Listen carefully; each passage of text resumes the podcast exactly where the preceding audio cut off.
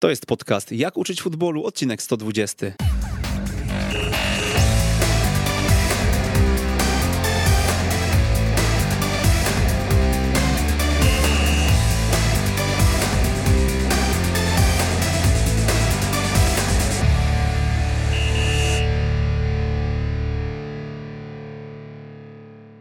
Jak uczyć futbolu, odcinek 120 przy mikrofonie Przemysław Mamczak. Witam serdecznie. Wielokrotnie podkreślaliśmy, że wy, nasi słuchacze, jesteście częścią e, tego podcastu, częścią Jak uczyć futbolu i dzisiaj najlepszy dowód, e, że tak się właśnie dzieje i że nie są to słowa rzucane na wiatr, bo jeden z naszych słuchaczy, Paweł Bzdęga, jakiś czas temu napisał do nas, że warto byłoby podyskutować o programie certyfikacji PZPN, ale mm, w kontekście arkuszu wizyty monitorującej w tymże programie, w kontekście mm, wszystkich wszystkich wytycznych, które Polski Związek Piłki Nożnej w związku e, z tym arkuszem e, proponuje. No i w jaki sposób e, te wytyczne są, są, są oceniane i w jaki sposób są analizowane. I dzisiaj mamy tutaj pełną delegację z PZPN-u właśnie. Hmm, trener Bartłomiej Zalewski był już u nas wcześniej, wiceprzewodniczący Komisji Weryfikacyjnej do spraw programu certyfikacji. Witam serdecznie. Trener Mirosław Wódkowski, trener monitorujący. Witam serdecznie. I jeszcze jeden trener monitorujący, trener e, Dariusz Siekliński. Witam serdecznie. No dzień dobry panowie, to powiedzcie może tak krótko o programie e, na wstępie. E, pewnie jeszcze będziemy sobie go podsumowywać też tutaj w ramach Jak uczyć futbolu za jakiś czas, natomiast mm, dwa słowa może o tych pierwszych jakichś wnioskach po, po roku jego funkcjonowania. Tak, przede wszystkim program certyfikacji, czyli taka kolejna inicjatywa, kolejne bardzo potężne narzędzie Polskiego Związku Piłki Nożnej, które ma przede wszystkim na celu e, podniesienie jakości szkolenia, rozwoju e, młodego zawodnika, prawidłowego szkolenia, prawidłowej etapizacji i zabezpieczenie e, wszystkich obszarów, które temu towarzyszą, a tych obszarów jest kilka, myślę, że wielokrotnie o nich będziemy dzisiaj wspominać, po to, żeby finalnie przygotować, nauczyć młodego zawodnika tych wszystkich elementów, które będą mu potrzebne w dorosłej piłce, mm, tych naszych, spełnienia tych naszych oczekiwań, oczekiwań e, kibiców, trenerów, rodziców, którzy później z przyjemnością będą oglądać e, swoje dzieci czy swoich wychowanków właśnie w najlepszych klubach pierwszej reprezentacji. To jak trenerzy monitorujący odbierani są w szkółkach, powiedzcie, bo wiemy, że tych szkółek z mapy trochę zniknęło w przeciągu tego roku. Z mojej perspektywy wygląda to obiecująco i pozytywnie, z tego względu, że określając poziom certyfikatu i cele, którym nadrzędnym celem jest poprawienie szkolenia e, dzieci i młodzieży w Polsce, dochodzimy do tego, że w pewnym momencie zderzamy się z rzeczywistością klubu i sam certyfikat, który, który jest nadany szkółce, określa zakres obowiązków w zakresie szkoleniowym, organizacyjnym, czy, czy w zakresie funkcjonowania klubu dla utrzymania tego certyfikatu. I teraz idąc w kierunku samych relacji z trenerami, patrząc na tych trenerów, którzy mają świadomość, co to jest certyfikat i mają świadomość, e, jaki poziom chcemy wyznaczyć szkolenia, jak najbardziej pozytywny. Spędzamy bardzo dużo czasu na pedagogizacji. Staramy się wyjaśnić każdy aspekt niejasności, a co najważniejsze, wprowadzić tych trenerów na wyższy e, poziom ich umiejętności trenerskich. I myślę, że z pełną, z pełną odpowiedzialnością mogę powiedzieć, że udaje nam się to i ja ze swojej perspektywy, niezależnie od tego, czy, czy, czy ta wizyta w zakresie jest pozytywna czy negatywna, bo notabene w którymś momencie dochodzi do tej oceny końcowej, to sam, sam odbiór jako trenerów jak najbardziej pozytywny, otwartość, chęć na rozwój, także myślę, że w tym kierunku powinniśmy iść. Ja uzupełniając tylko y, Mirka wypowiedź, y, chciałem powiedzieć, że y, wielokrotnie zdarza się, że klub otrzymuje ocenę negatywną, aczkolwiek trenerzy po naszej rozmowie, te rozmowy nieraz trwają mi dwie, dwie i pół godziny po, po skończonych zajęciach, proszą, żeby jeszcze raz przyjechać akurat na konkretnie tego trenera, żeby chciał sprawdzić, czy za miesiąc, za dwa, jak ktoś przyjedzie do niego, czy te uwagi, które i te podpowiedzi, które daliśmy, on to zrealizuje. I bardzo często się tak zdarza, że y, ten odbiór y, trenerów y, którzy, którzy z nami rozmawiają, jest bardzo dobry i sami proszą również o pomoc w rozstrzygnięciu pewnych problemów, pewnej niewiedzy, która niestety no, w dalszym ciągu tam jakoś u tych trenerów jest. I dzisiaj sobie też spróbujemy trochę pogadać o tym, co może im pomóc y, podczas takiej wizyty, no ale też pomóc y, pewnie w lepszym prowadzeniu zajęć przez nich. E, ja zacytuję tutaj kilka załączników, które, e, które gdzieś tam są w sieci, które też zalinkujemy do odcinka, e, które otrzymałem też z PZPN-u, a wy mnie poprawiajcie w razie czego. Mm, negatywna ocena, dwukrotnie przyznana, to koniec dla klubu w ramach E, udziału w programie certyfikacji, prawda? Nie, to już jest nieprawda. To słucham. Jaka jest prawda? E, o to chodzi właśnie, że e, dostając dwie oceny negatywne, wcale nie jest powiedziane, że szkółki, że szkółki, ze szkółką odbieramy certyfikat. Taka szkółka idzie na komisję odwoławczą, komisję weryfikacyjną, Poznawane są tam raporty trenerów monitorujących, poznawana jest odpowiedź y, również y, klubów, szkółek i w większości większości praktycznie te y, dostają, dostają szkółki, dostają szkółki procedurę naprawczą, gdzie w dalszym ciągu jeszcze mają szansę poprawić pewne aspekty.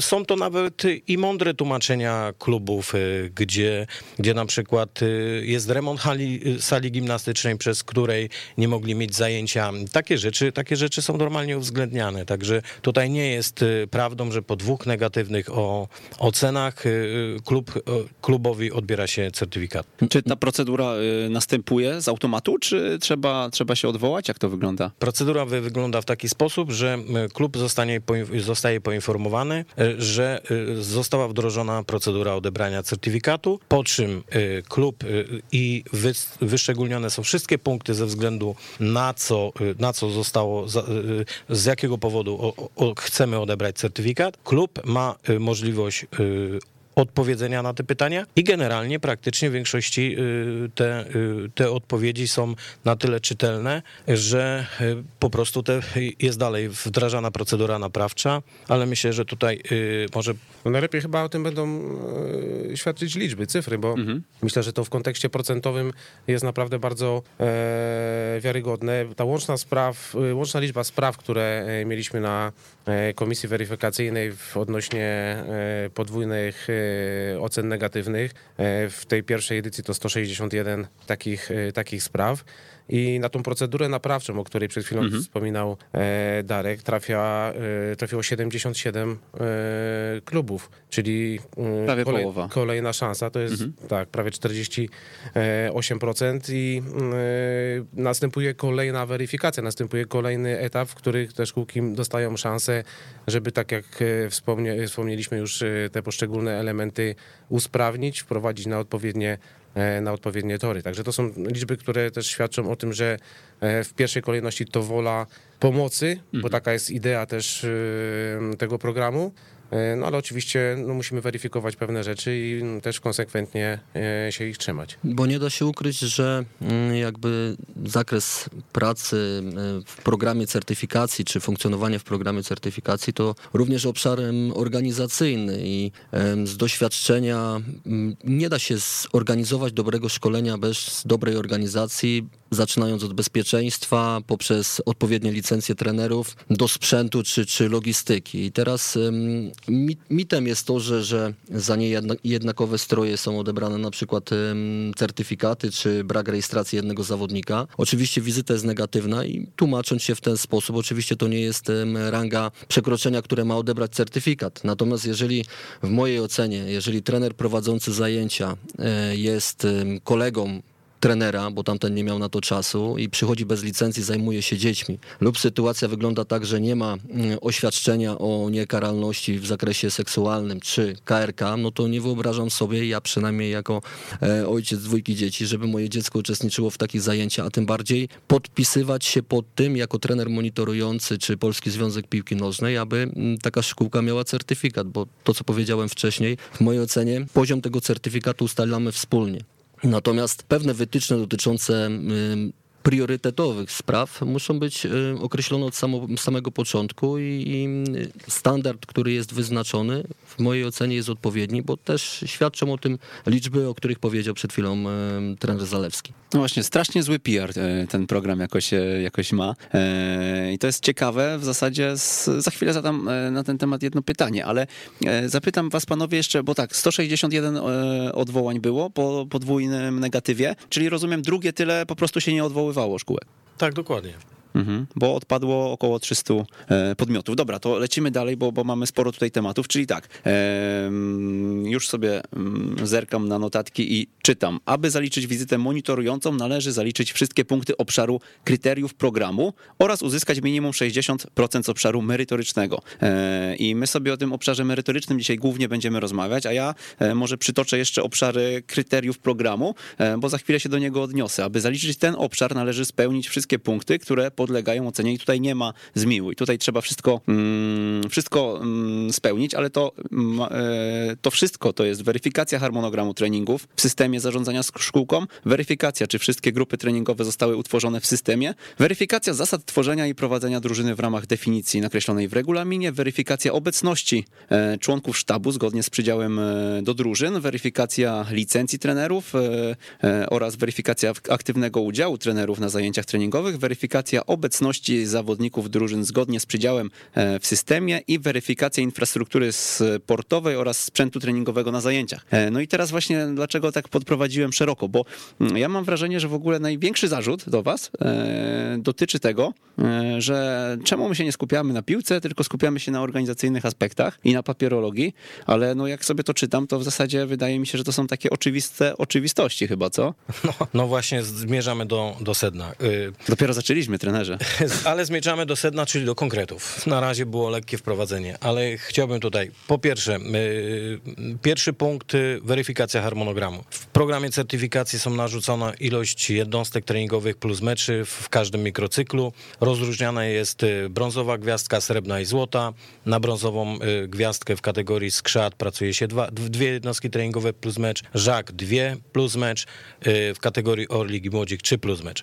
W kategoriach na srebrną gwiazdkę jest to adekwatnie treningi 2, 3, 3, 3, na złotą gwiazdkę 2, 3, 4, 3, 4. I wiadomo, że y, każdy, każdy musi, musi te treningi zaliczyć. Wracając do tego punktu, wczoraj będąc na wizytę, na wizycie trener koordynator powiedział mi tak, akurat to była wizyta naprawcza, znaczy procedura naprawcza.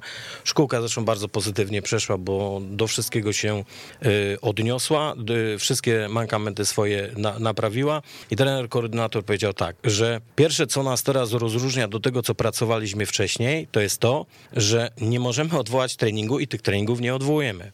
Druga sprawa, już na każdym treningu jest dwóch trenerów, a nie jeden.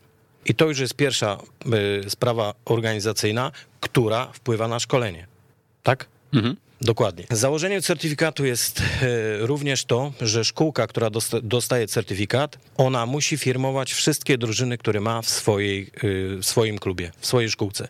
Nie może być tak, że rodzic przy, przyprowadza do dziecka, dziecko do e, szkółki certyfikowanej, a okazuje się, że w szkółce certyfikowanej jest tylko 8 zespołów, a 20 jest tylko i wyłącznie takich przykładowo składkowych, jak się to mówi, i dlatego... A w jaki sposób to weryfikujecie? Bo to jest jeden z takich tematów, których ja gdzieś e, bardzo mocno, mocno e, rozpisywałem e, przed startem jeszcze programu. Bardzo prosto. Praktycznie jesteśmy przygotowani, do, mamy, mamy listę ekstranetu zawodników, którzy, którzy widnieją z danego klubu. Mamy system certyfikacji, w którym widzimy ile jest zespołów, ile zawodników. Śledzimy również strony, strony klubowe, i to nie dlatego, żeby kogoś złapać, ale po prostu jesteśmy ciekawi, jak pracują, jak się rozwijają, ile grup. No i wtedy wychodzą różnice. Wychodzą te różnice również w rozmowie z rodzicami, z, z, z, z różnymi gospodarzami klubów, którzy mówią, że takie i takie, takie drużyny. A nam zależy, trenują jeszcze poza, poza tą certyfikacją. A nam zależy, że jeżeli rodzic przyprowadza dziecko do szkółki certyfikowanej, to wie, że jeżeli na przykład w Młodziku ma pięć zespołów, to w pierwszym będzie miał takie same warunki jak i w piątym, dotyczące sprzętu, infrastruktury, trenerów odpowiedniej, yy, z odpowiednimi licencjami. Także to jest system organizacyjny i praca szkoleniowa, ona tutaj po prostu to jest yy, pełna symbioza.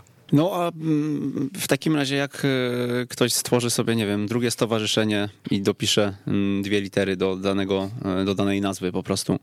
Już, Yy, już jest nie do wy- wykrycia, że tak to ujmę. Jeżeli to jest inne stowarzyszenie, w innym miejscu, nie trenuje na tych samych głównych obiektach, No i może na tych samych trenować nawet. Powiem tak, y, są kluby, które mają dwa albo trzy oddziały. Jeden Mhm. na przykład, ja jestem z Małopolski, dowiem, że jest taki klub, który jeden ma klub w Krakowie i ma jeden oddział poza miastem i drugi oddział poza miastem. I to jest, to jest akceptowalne. I tam pisze, że y, certyfikat złoty dostał tylko i wyłącznie główny oddział. Pozostałe oddziały nie mają certyfikatu. Mhm. I to jest, i to jest logiczne. Nie, no to, to jest Jeżeli- zrozumiałe, tak, to jest I- zrozumiałe, tylko ja już tutaj z e, panią Magdą Urbańską rozmawiałem na ten temat, że w sumie mm, no dzisiaj stworzyć stowarzyszenie to są dwa tygodnie czy trzy, tak, e, i robimy to no, za 500 zł jakiegoś tam wkładu, więc, więc e, mm, trzeba kilku osób, e, chwilę papierologii i mamy, mamy to stowarzyszenie w Warszawie na przykład, no możemy zrobić na tym samym boisku po prostu e, jedną drużynę nazwać mm, Biedronki Warszawa, a drugą FC Biedronki Warszawa i, i, i to będzie mm, to, to będzie fikcja, I, I dochodzimy do sedna, jakby dlaczego ten arkusz jest w ten sposób skonstruowany.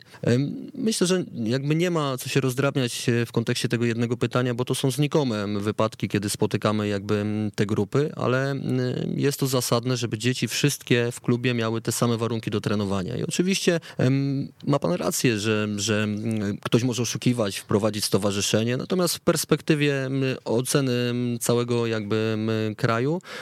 Nie jest to duża liczba, dlatego no, jesteśmy w stanie jakby zauwa- zauważając taką sytuację, oczywiście ją opisujemy, jesteśmy w stanie poprzez monitoring i komunikację z rodzicami, z opiekunami czy z klubem e, dojść do tego, czy rzeczywiście to są zawodnicy tego klubu i oni są po prostu podmieniani, czy nie. Natomiast no, nie, nie dążyłbym do tego, że, że do czarnowictwa, które powoduje, że to jest na skalę bardzo dużą. Wierzymy w szkółki, wierzymy w to, że e, te szkółki jakby będą funkcjonować według zasad, które są nakreślone, bo tak jak powiedziałem, priorytetem jest to, aby dzieci miały super warunki do do trenowania. I to łączy się oczywiście z tym aspektem organizacyjnym, jak pan zauważył i to, co powiedziałem wcześniej. No nie ma sytuacji takiej, że bez sprzętu treningowego, bez obiektów, bez trenera odpowiedniego będzie proces szkoleniowy. Dlatego my w pierwszym momencie musimy wyrównać pewien poziom organizacyjny, prawda? Czyli dojść do, do poziomu, który, który będzie odpowiedni dla dzieci, dla, dla klubów, po to, aby czuły się w tym środowisku dobrze i były alternatywą do, do rzeczy, które mają dostępne w tych czasach. Natomiast w drugiej kwestii, no, ten wymiar merytoryczny, czy, czy, czy organizacji treningu, dokumentacji, to, to na czym nam zależy. Natomiast Tutaj jest pełne wsparcie, ale pewnie w perspektywie naszej rozmowy do tego dojdziemy. Tak jest, dzisiaj będziemy rozmawiać o czymś innym. Ja tutaj mówię w kontekście, y, to, to się nie tyczy ogółu, tylko na pewno większych miast, nie? No ale, ale w tych miejsc, większych miastach e, myślę, że jest to jakiś problem i gdzie w momencie, kiedy jest duża rywalizacja między poszczególnymi oddziałami, szkółkami e, do wyboru właśnie przez rodziców, mm, no to właśnie te certyfikaty w jakiś sposób e, dla rodzica tej roli mogą e, nie spełniać, ale tak jak mówię, no tutaj e, dzisiaj idziemy w stronę arkusza e, i chciałbym, żebyśmy, żebyśmy też e, może nie, zboczali, nie zbaczali liczby. Mm, Panowie, powiedzieliście o, o tych kryteriach. Ile, tak jestem teraz ciekawy, ile klubów, ile szkółek utraciło gwiazdki przez obszar merytoryczny? Czy w ogóle takie były? Bo tam mówimy o tych 60%, prawda? Czy zawsze chodziło o te kryteria programu? Nie, nie zawsze. Czyli też merytorycznie. Ale, ale, y, ale jest, jest ich na pewno większość, bo jeżeli Większość kryteria programu. większość kryteria programu, y, z merytoryki mniej, ale też y, również y, kluby, które były obiecujące i pokazywały, że potrafią, aczkolwiek miały dwa razy ocenę merytoryczną poniżej 60%, ale wszystkie na przykład kryteria programu. I faktycznie trenerzy zaangażowani i, i wiedzieli, czego im brakuje. Świadomie o tym mówili. Klub na odwołaniu również przedstawił swoje, swoje pewne problemy, że musiał zmienić, zmienić trenera, dlatego że trener sobie złamał nogę, na trzy miesiące nie wyszedł nowy trener, nie wszedł jeszcze dopiero w struktury klubu, nie, nie był przygotowany na, na pewne wymogi, które certyfikacja sprawia, no to w dalszym ciągu taki klub tą certyfikację ma, ale dostaje od 3 do 30 dni pro, pro, programu naprawczego, po którym musi uzupełnić wszelkie braki i po czym następuje znowu wizyta monitorująca. Trzeba tutaj podkreślić jeszcze jakby ta, tą elastyczność w regulaminie certyfikacji, że w perspektywie trwania bez kontaktu bezpośredniego jakby z szkółkami określiliśmy pewne ramy. Natomiast w perspektywie czasu e, informacji od trenerów monitorujących, od trenerów pracujących w, kluba, w klubach zostały pewne rzeczy uelastycznione, takie jak liczba jednostek treningowych, wprowadzenie harmonogramów, wprowadzenie planów treningowych, obiektów sportowych. Wszystko po to, aby w perspektywie chęci funkcjonowania w tym projekcie, bo to jest projekt dla klubów, dla szkółek piłkarskich, e, żeby oni mogli z pełną efektywnością korzystać z dobra tego programu. Ale warunkiem jest to, że nadal te kryteria muszą być jakby spełnione, bo tak jak powiedzieliśmy, to jest koło e, zamknięte. Okej, okay, obszar e, metodyczno-coachingowy. Tam jest spory wachlarz zagadnień i poszczególne sformułowania mogą być różnie interpretowane, tak? E, tak właśnie nam trenerzy gdzieś tam zgłaszali. I e, dzisiaj sobie może mm, te, od, od, od tych e, kilku słów wyjdziemy i spróbujemy je zdefiniować. Wiem, że wy macie też jakieś wytyczne, prawda?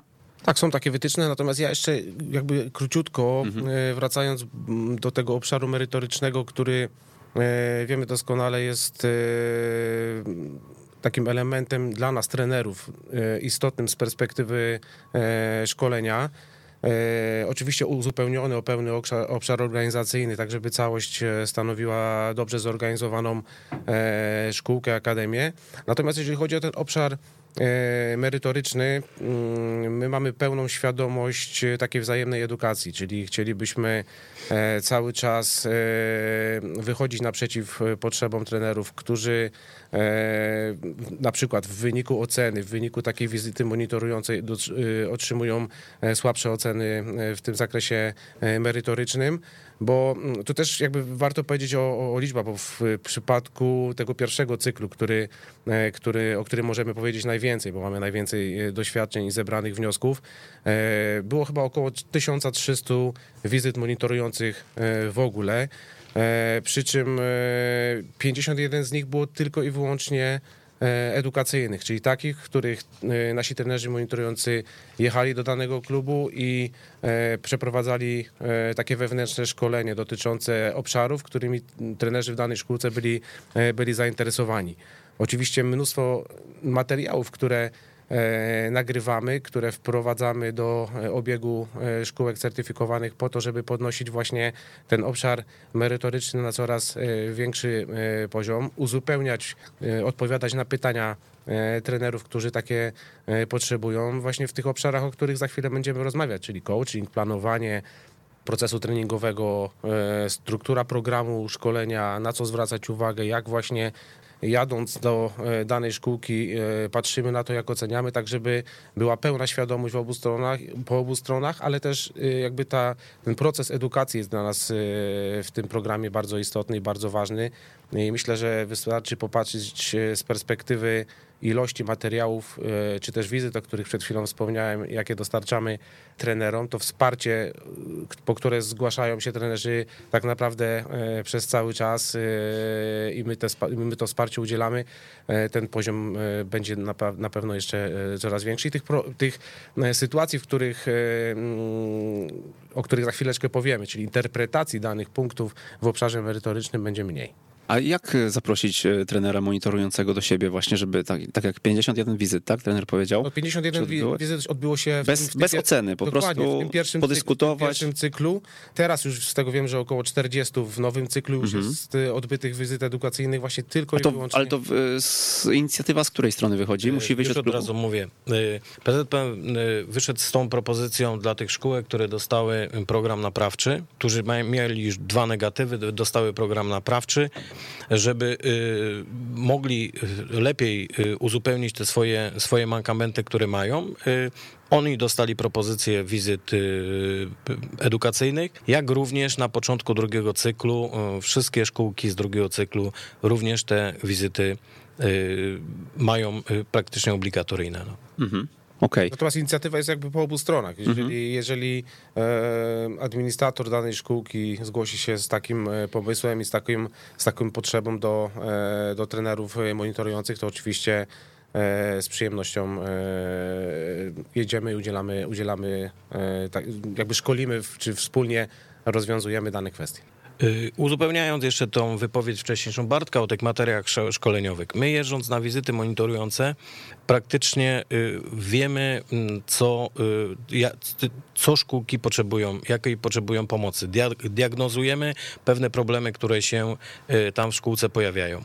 I w tym momencie momentalnie przygotowujemy programy, ma, ma, materiały lub filmy, tak jak tutaj obecny Mirek nagrał film Planowanie procesu szkoleniowego, a musiał być zostać nagrany, gdyż Pierwsze wizyty monitorujące były od, prowadzone od 9 grudnia 2019 roku i proszę sobie mm, wyobrazić, że ja y, trafiłem do pierwszej szkółki, która miała plan szkoleniowy dopiero w połowie lutego, która miała kompletne konspekty dopiero w połowie lutego, także po trzech miesiącach. Teraz praktycznie jest to już, y, tego się już nie spotyka, że szkółka nie ma przygotowanego planu szkoleniowego, nie ma y, wrzucanych do systemu konspektów, gdzie trenerzy nie przychodzą na treningi, a praktycznie pierwsze trzy miesiące monitoringu, no to zderzyliśmy się z okrutną ścianą, gdzie przyjeżdżaliśmy i praktycznie na cztery wizyty w tygodniu, y, dwie, w dwóch oglądaliśmy jakiekolwiek treningi, treningi przenoszone, odwoływane, nie wiadomo gdzie,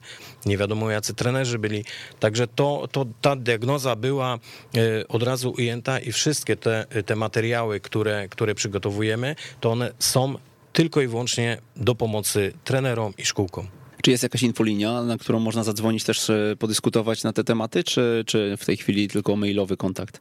Ja myślę, że on jest chyba naj, najlepszy, ponieważ każdy administrator danej szkółki ma ściśle, e, jakby ma konkretnego opiekuna, który w Polskim Związku Piłki odpowiada za dany obszar E, i z tego co wiem, to ten kontakt jest naprawdę bardzo, bardzo płynny. Mm, y, Praktycznie 24-godzinna pomoc, jeżeli chodzi o e, sprawy, które gdzieś tam się w trakcie, w trakcie mm, tego e, tygodnia treningowego pojawiają, są rozwiązywane e, natychmiast. Także myślę, że ta, ta forma komunikacji e, możemy ją nazwać taką e, czerwoną linią, infolinią, która, która doskonale funkcjonuje. Również y, przemawiają za nami liczby, bo tak naprawdę będziemy rozmawiać o arkuszu oceny, a został stworzony do każdego punktu arkusza tego oceny, został stworzony osobny artykuł w zakresie intensywności planowania procesu treningowego.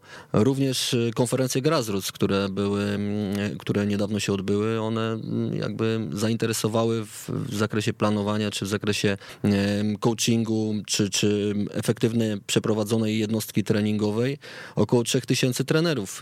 Jeden, e, kolokwialnie mówiąc, rzut e, na jedną konferencję 1500 trenerów nie wystarczył, takie było zainteresowanie i następne 1000 pi- 1000 1500 trenerów jakby w drugim rzucie obserwowało te materiały. I to, co powiedział Darek, no, nie widzimy teraz większych problemów w aspekcie dokumentacji czy, czy tworzenia jakby efektywnej jednostki treningowej, ale nie ukrywamy też, że dzięki współpracy z trenerami, dzięki ich feedbackowi od nich, tak, byliśmy w stanie określić kierunek rozwoju trenerów i myślę, że to jest najfajniejsza rzecz tej, e, tej certyfikacji, że poznaliśmy środowisko trenerskie od wewnątrz. W momencie, kiedy trener kończy kurs, jest przygotowany do swojej pracy, tak, my jedziemy i nadal pomagamy mu się rozwijać, bo ten, patrząc na, na tworzenie planów jakby szkoleniowych, czy tworzenie planów edukacji trenerów, również jesteśmy w kontakcie z kształceniem trenerów po to,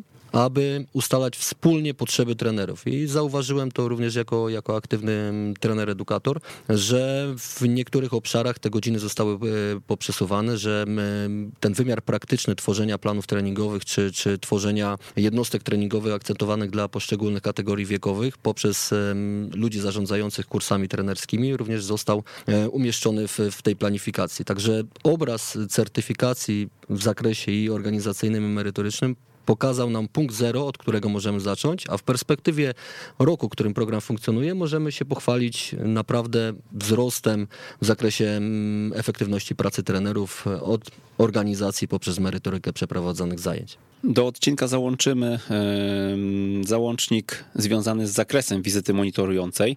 E, obszar merytoryczny składa się z trzech obszarów: e, dokumentacji procesu szkoleniowego, organizacyjny e, obszar treningu oraz e, obszar metodyczno-coachingowy, na którym się za chwilkę skupimy. I teraz co wchodzi w obszar metodyczno-coachingowy? Formułowanie tematu oraz celu treningu, zgodność metod i form zastosowanych w środkach treningowych dla danej kategorii wiekowej, objaśnienie, instruowanie i korygowanie błędów, zastosowanie właściwego pokazu, progresja środków treningowych w strukturze zajęć, kreatywność środków treningowych, zarządzanie intensywnością zajęć, indywidualizacja zajęć, zwrócenie uwagi na szczegóły, współpraca, zaangażowanie i kultura osobista trenera, poziom komunikacji z zawodnikami, e, stosowanie pytań przed i w trakcie ćwiczeń gry, mm, stosowanie informacji zwrotnej, podsumowanie treningu oraz zgodność nomenklatury z narodowym e, modelem gry. E, Dużo subiektywnych kategorii. Która pierwsza? No to już rzucam okiem kreatywność środków treningowych.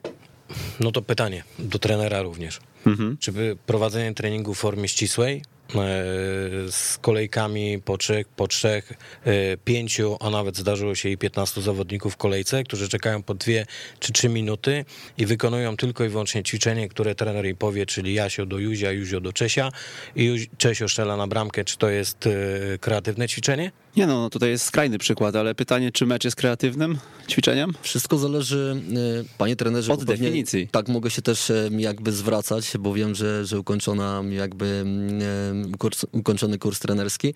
Natomiast y, wszystko w mojej ocenie w tym obszarze zależy od poziomu trenera, człowieka, którego mamy naprzeciwko siebie. I również programu, który stosuje. Czyli jeżeli będziemy wychodzić z założenia, że trener pracuje w autorskim programie, w którym na przykład nie musi przedstawiać tematu zajęć, bo środowisko ma stymulować do poznania poszczególnych elementów, no to ta kreatywność wynika z programu szkolenia, prawda? Natomiast y, jeżeli trener i jego doświadczenie i funkcjonowanie w środowisku trenerskim jest y, bardzo krótkie, no to jego proces poznawania środków treningowych od zawodnika, od strony zawodnika, doświadczony trener już może o tym powiedzieć, że tak naprawdę w procesie treningowym najważniejszy jest zawodnik i on te środki będzie układał pod jego elementy poznawcze. Tak? I jeżeli pójdziemy w kierunku procesu decyzyjnego, no to ta kreatywność niewątpliwie będzie związana z elementem percepcji, z elementem decyzyjności, a później dopiero z wykonaniem. I często wiąże się to z takim elementami coachingu, który chcemy zastosować. Idąc w kierunku e, pierwszego elementu, czyli tych autorskich programów związanych z otwartością umysłu, nazwijmy to w ten sposób, wówczas no, ten trener buduje środowisko, tak? może indywidualizować poprzez jakby pewne elementy, ale nadal poprzez wypowiedzi trenera widzimy, czy zawodnik ma autonomię podczas wykonywania poszczególnych elementów, tak? Również organizacja ćwiczenia, czyli e, jakby ustawienie sprzętu lub jego brak powoduje pewną zakres funkcjonowania zawodnika w tej przestrzeni, które, które dane ćwiczenie jest jakby określane. Idąc e, w kierunku dalszym, zadanie, które jest nakreślone poprzez pokaz, oczywiście, wskazując pewne elementy, nawet zadając pytanie otwarte, jak chcesz to wykonać, a podając wcześniej temat zajęć, że dzisiaj będziemy skupiali się na podaniach, no to dziecko, e, chcąc upodobać się trenerowi i iść w kierunku jego toku myślenia, pójdzie w tym kierunku, że mm, e, jakby, że będzie wykonywać ten element, który trener podał. I teraz, jeżeli ja spotykam trenera, który pracuje w zawodzie pół roku i on dostał tą grupę, ja go obserwuję, to ja staram się go metodycznie sobie ułożyć, że okej, stosowałeś pytanie i za to go wynagrodzić. Natomiast jaki wpływ na kreatywność miało to pytanie, to już jest druga rzecz. I teraz nie da się tego określić w, w ramach. Obserwując zawodników, podejmowane przez nich decyzje ingerencję trenera poprzez efektywny coaching, widzimy, w którą, jak możemy to ocenić. Jeżeli sytuacja wygląda tak, że jest to forma zamknięta, ścisła, zamknięta, ukierunkowana na wykonanie, to oczywiście tej kreatywności jest mało, ale może ten trener, chcąc jakby mu pomóc, te dobre elementy możemy zauważyć w części głównej, drugiej, na przykład w, w programie szkolenia Polskiego Związku Piłki Nożnej i tam dał im autonomię do podejmowania decyzji. W mojej ocenie taki trener może otrzymać jedynkę po to, aby pokazać, jak fantastycznie wpłynął jego brak ingerencji w środek treningowy w postaci gry na to, jakie oni decyzje podejmowali. I teraz wszystko to zależy od tej złożoności danej sytuacji, a po to Polski Związek zatrudnił doświadczonych specjalistów w zakresie szkolenia dzieci i młodzieży, aby właśnie wychodzić w w kontekście pomocy trenerowi i budowania jego warsztatu trenerskiego od poziomu, w którym on się znajduje. Bo nie oszukujmy się, ten, ten warsztat będzie różny w zależności od zainteresowań, po, po, poświęconego dodatkowo czasu na rozwój, e, czy elementów e, związanych z doszkalaniem. Natomiast e, my, jako trenerzy, musimy odnaleźć punkt zero, czyli w tym moment, w którym się znajduje określony trener i pomóc mu poprzez weryfikację poszczególnych punktów, aby, aby on funkcjonował e, na następnej wizycie już lepiej, a co najważniejsze, żeby dzieci mogły podejmować decyzje. Mhm. Spróbujmy sobie mm, może w kilku punktach e, do każdego z e, tych określeń e, dopasować, dopasować kilka dobrych praktyk. Dobrych praktyk, kt- które, które trenerzy powinni zastosować, bo możemy iść w tą stronę, że e, trener, który mm, ma dużo doświadczenia, który ma dużą wiedzę, sobie poradzi i on będzie kreatywny, będą jego zajęcia intensywne, będzie indywidualizował je na takim poziomie, na jakim potrzeba dla danej kategorii wiekowej. Natomiast no, zakładamy, że też e, są osoby, które e, gdzieś dopiero wdrażają się w zawód, e, szczególnie w pracy z dziećmi. Mm, No jak, jak im możemy pomóc? Mm, Wiem, że wy macie swoje zalecenia. Mm, Te zalecenia nie trafiają do, do rozumiem, koordynatorów czy trenerów. Ja powiem tak, skupiłbym się na jednej podstawowej rzeczy. Co ten program certyfikacji ma dać trenerom? Bo teraz skupiamy się na trenerach. Trenerzy generalnie do tej pory y, kończyli kurs i zapominali o tym kursie, szli do pracy. Nikt ich nie weryfikował, nikt ich nie kontrolował, nikt ich nie szkolił. Poza dużymi akademiami, które mają swoje know-how, tam wszystko, e, wszystko było na, e, na tym poziomie. I teraz, jeżeli trener My przygotowując program certyfikacji, został napisany program PZPN-u. Y, Akademia Grazroots y, przejechała przez całą Polskę, rozdała wszystkim trenerom, którzy byli na kurs, kursu o konferencjach Grazroots y, w 2019, 2000, tak, 19-18 roku y, książki z programem PZPN-u, który został tam poszerzony wcześniej, tam y, jeżeli chodzi o program AMO był pierwszy wprowadzony, później był już poszerzony o elementy motoryki, mentalnej wiedzy, potrzebne akurat w certyfikacji i e, wszyscy trenerzy zostali praktycznie przeszkoleni, jeżeli chodzi o ten, o ten program. I później następuje teraz weryfikacja. Na początku wielu trenerów nie miało pojęcia, jak wygląda jednostka treningowa w programie PZPN-u, a szkółka zgodziła się, znaczy zgłosiła do realizacji program PZPN-u. Nie wiedziała, ile minut trwa jednostka, nie wiedziała w ogóle, co się robi w poszczególnej części. Teraz, po roku pracy, yy, z przyjemnością stwierdzamy, że nie mamy takich zdarzeń. Są to sporadyczne zdarzenia, gdzie generalnie to y, spoczywa to na jakimś nowym trenerze, który przychodzi do danego klubu i, i wtedy jemu się już trudniej, y, trudniej do, do tego wdrożyć. Dlatego, że program certyfikacji podnosi równocześnie poziom trenerów. Zdecydowanie podnosi te, poziom trenerów. My to widzimy nawet w tym zastosowaniu tych kreatywnych środków treningowych. To, że trenerzy rozumieją, co to, co to jest kreatywność, stosują więcej gier i zabaw, stosują więcej środków kreatywnych, y, różnych gier, to, co pobudza y, dzieci do myślenia. Także tutaj, tutaj jest to y, temat od samego początku y, bardzo dobrze przygotowany i on ma nie tylko rozwijać szkółki organizacyjnie, ale przede wszystkim trenerów. No dobra, słucham, co to jest ta kreatywność jak rozumiem, e, więcej środków e, związanych z grą niż e, z formą ścisłą? Oczywiście. Forma ścisła do czego prowadzi? Prowadzi do pracy odtwórczej. Czyli dziecko kompletnie nie myśli, wykonuje bezmyślnie polecenie trenera. Forma gier i zabaw, forma y, zadaniowa, forma wszelkich gier, jakie jest stosowane. Jeżeli trener zrobi bardzo dobry pokaz objaśnienia, y, wyznaczy sobie punkty coachingowe do danego treningu i będzie to stosował, to w tych grach, w tych ćwiczeniach, w tych zabawach da dzieciom możliwość, ma dzieci, da dzieciom możliwość swojego własnego rozwoju, swojego własnego pomysłu. Może idąc y, tokiem tutaj y, myślenia, y, może przedstawimy, jak taka wizyta wygląda. Zawsze jesteśmy parę minut przed treningiem, witamy się z trenerem, oczywiście zawsze w pozytywny sposób dla pomocy, żeby ten trener się nie stosował, bo nikt z nas nie lubi być w jakiś sposób e, monitorowany. Staramy się przeświadczyć trenera, że, że jesteśmy po to, aby pomóc mu być lepszym trenerem. Oglądamy ten trening i później tok funkcjonowania takiej wizyty. Staramy się mówić i wyznaczyć jedną rzecz, dla każdego z obszarów. I powiedzieliśmy sobie, że jest to obszar planowania. Jeżeli w jednostce treningowej na przykład nie widzę punktów coachingowych, to yy, fajnie bardzo dobrze, że ten trener jest na poziomie zbudowania efektywnej jednostki treningowej, podał sobie cele szczegółowe dla każdego obszaru, ale punkty coachingowe pomogą mu zrealizować, prawda, te elementy. I to jest przykład. Jeżeli chodzi o tą kreatywność, no to tak jak powiedzieliśmy sobie wcześniej, wszystko zależy od trenera. Czyli sytuacja, oglądamy trening i widzimy trenera, który rozpoczyna swoją drogę, chce zorganizować tą jednostkę treningową, i rozpoczął elementami prowadzenia piłka, piłki w, w oku pachołków z uderzeniem piłki do bramki. Okay? I teraz on jest na takim poziomie, pytamy go o kreatywność, jeżeli chcemy y, o ten element zaznaczyć, bo widzieliśmy, że organizacja była płynna, intensywność ok i tak dalej, i tak dalej, tak? I akurat chcemy go w zakresie intensywnej kreatywności środków treningowych.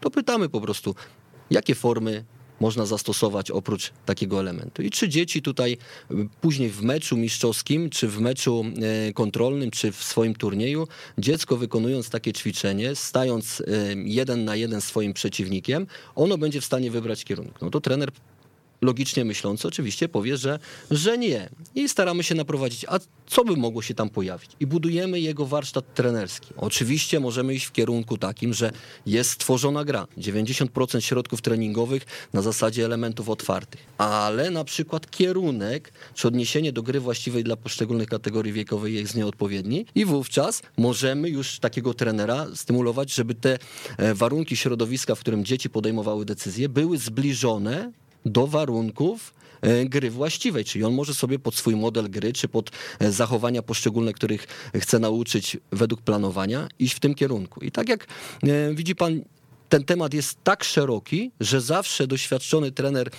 taki jak trener monitorujący, może wskazać deficyty w poszczególnych zakresach. Ale to wszystko wpłynie, czy proszę zauważyć, że dla pierwszego trenera wprowadzenie e, form z udziałem przeciwnika będzie kształtujące, prawda? A dla tego trenera, który już pracuje na grach, zbudował swoje środowisko, tak?